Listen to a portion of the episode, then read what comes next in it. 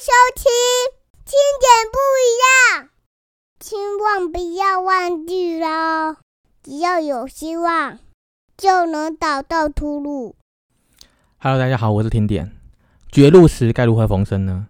人生旅途之中难免会碰到一些重大的危机或者难关，在那些让人感到痛彻心扉、苦不堪言、身心俱疲的那个时刻，让人感觉就好像走入了一个死胡同里面。不知道该如何是好，或是不知道该怎么办。在这个世界上哦，没有走不出的绝境，只有不愿意走出来的人而已。今天呢，听点想聊聊如何利用物极必反的这样子一个奥秘来扭转逆境，如何化解这个危机变成转机，如何英勇的在绝处逆转胜，如何快速的将内心的暴风雨化成晴天呢？啊，首先我们来聊一聊什么是物极必反。物极必反的意思是一个事物发展到了一个极端的点，必然的会转向到相反的方向去发展。其中呢，《易经》也提到，否卦之后就是泰卦，所以才会有“否极泰来”的这句成语，就是要鼓励身处绝境的人千万不要放弃希望，因为当时的情况可能是坏到了一个极点，可是呢，之后一定会逐渐的好转。人到了绝处，必定有转机。每个人的抗压性其实都是不一样的，所以对于呃绝路啊，或者对于绝处的感受性和定义其实都不太一样。碰到这样的情况，也可能会呃状况也会不尽相同啊。有一些人可能是在求学的时候碰到了痛苦，那原因可能来自于同学、老师、家人或是自我的要求所产生的压力。那有一些人呢，可能是在爱情中碰到了痛苦。好，那也有一些人可能是在失去自我呃发展的舞台的时候碰到的痛苦，或者有一些人可能是被人家骗了，或是遭遇了人情冷暖的时候碰到的痛苦。当然呢，还有一些人可能是嗯职场压力啊，工作的时候或职场受到了挫折，或是遭遇了经济的压力，或是长期有一些情绪的压抑，或是一些人际关系。失败的一些经验，而产生了各种的痛苦啊！这些痛苦感受可能每个人都不一样，让这些人会在那个当下哦失去了一些希望的方向。所以刚刚提到的那些情况啊，听点在走过近半百的这个岁月当中，几乎啦，几乎都是经历过的。只是呢，每一次能够站起来，都是多亏有贵人的相助，或是上天的眷顾。各种看起来有点像是绝路的难关哦。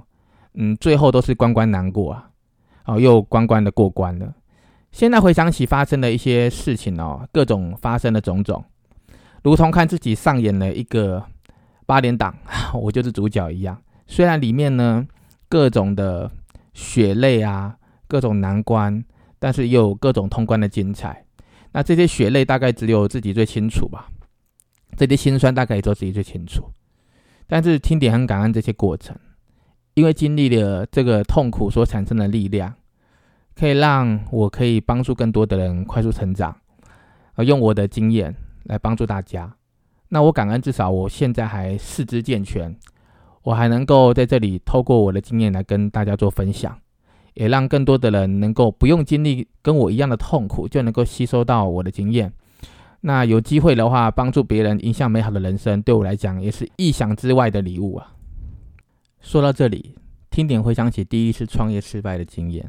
当时被合伙人骗走了大部分的钱，就算所有的员工都知道那个合伙人是卷款跑走，但是薪水还是追着我要啊，因为是由我来负责的。最后真的是无力支撑了，才被迫结束这个公司。当时的我真的是完全陷入了绝境，根本无法走出来面对支持过我的人。那从来不喝酒的我，以为喝酒可以忘记一切。结果就这样子染上了一个酗酒的毛病，当时完全就是一个行尸走肉的一个酒鬼啊！哦，我每天就心情低落，脾气超差的。当时我感觉，我感觉到哈，我对不起全世界啊！我也认为全世界都会看不起我。身边讲义气的啊啊，或者嘴巴挂的就是呃称兄道弟的那些朋友，全部都莫名其妙的慢慢的离我而去啊！只剩下现在的老婆，就是当时的女朋友，没有抛弃我。有一次呢，嗯嗯，我当时的女朋友鼓励我说：“哈，他说创业哦，难免会发生一些各种状况，重要的是要从中学习到什么经验，无论好的坏的都应该要接受，因为这些都是人生的阅历。与其一味的跟痛苦一起生活着，怎么不尝试着让快乐也住进内心呢？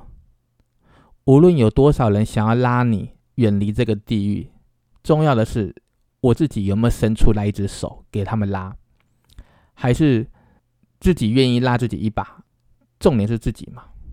所以呢，在这个世界上，没有走不出来的绝境，只有不愿意走出来的人。只要你还有呼吸，只要你还有心跳，就有机会东山再起。这个就是生存之道啊！当初创业的时候，不也是从零开始吗？对不对？我被骗走的，都是之前没有拥有的，那不代表我之后不能拥有啊。不是吗？所以，在我身处绝境，在那个酗酒的那个期间，不断的回想起自己付出了多少努力，可是却看不到希望，还不停的忍受着很多的嘲讽啊、责难的。但是，因为当时女朋友就现在的老婆的这一席话点醒了我，发生了这么多困难的事情，不应该只是去在意那些远离的背影。应该去更加的珍惜还留在身边的一路关心陪伴的人。我自己深深的也领悟到了这个点，所以我必须要为还没有放弃我的人而振作起来。于是我决定了让生活回到正轨，回到那个原本就滴酒不沾的我。我告诉我自己，绝对不能让自己的死亡临终之前的回忆都停止在不快乐里面。或许卡在难关中哦，很多痛苦啊。但是血泪的教训和学费，却意外的带来许多前所未有的呃体悟啊。那也就是因为生命有限嘛，所以在有限的生命里，我尽可能的去再加强充实自己，去做一些自己能够做的、自己喜欢的事。之后我也告诉我自己嘛，我们没有办法决定人生的宽度，但至少我可以决定人生的厚度。每一次绝境重生的体验，就像是在这个身上披了一个一层盔甲，帮助我可以在日后遇到一样问题的时候呢，多了一些从容，也多了一些智慧，可以去应战。我也暗自的在心中痛下决定，无论是贫穷还是富贵，绝不能让自己的人生在还没有走到终点之前就被外在的事物捆绑，没有真正让自己做自己快乐的事，那。那真的是太遗憾了。所以呢，每一次绝境，每一次绝路，既然要逢生，就当做重新开始吧。明天和死亡啊，哪一个先来，没有人知道。让一切不如意就随着呼吸而去吧。就算是流泪，也要认真活在当下，别忘了向前奔跑。你的绝处逢生的那个逢生才会出现。而且呢，听点相信，经历过绝处逢生的人。必然会产生蜕变，例如有一些经历过大型灾难的灾民，或许并不一定能够清楚的记得自己当时是怎么活下来的那个过程。但是呢，有一些人也有可能呐，哈，他经历过大型灾难，还有可能会患了那个所谓的创伤后压力症候群，很久很久才能调试。但是无论结果如何，有一件事情是可以确定的。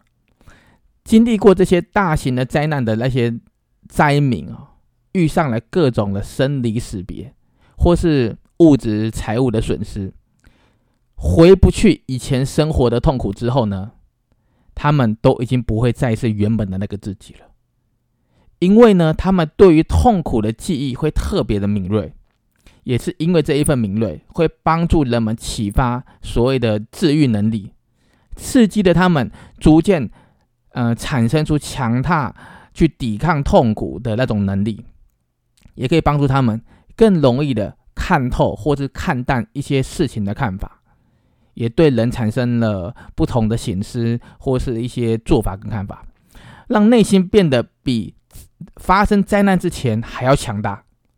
就是这一份醒悟和坚强，可以帮助一个人在绝路之中还能够找到关键的生路啊。该如何在绝路逢生呢？该如何绝处逢生呢？听点认为最重要的第一步就是自己先给自己在心里先开一条新的道路。俗话说，没有过不去的难关，只有过不去的人。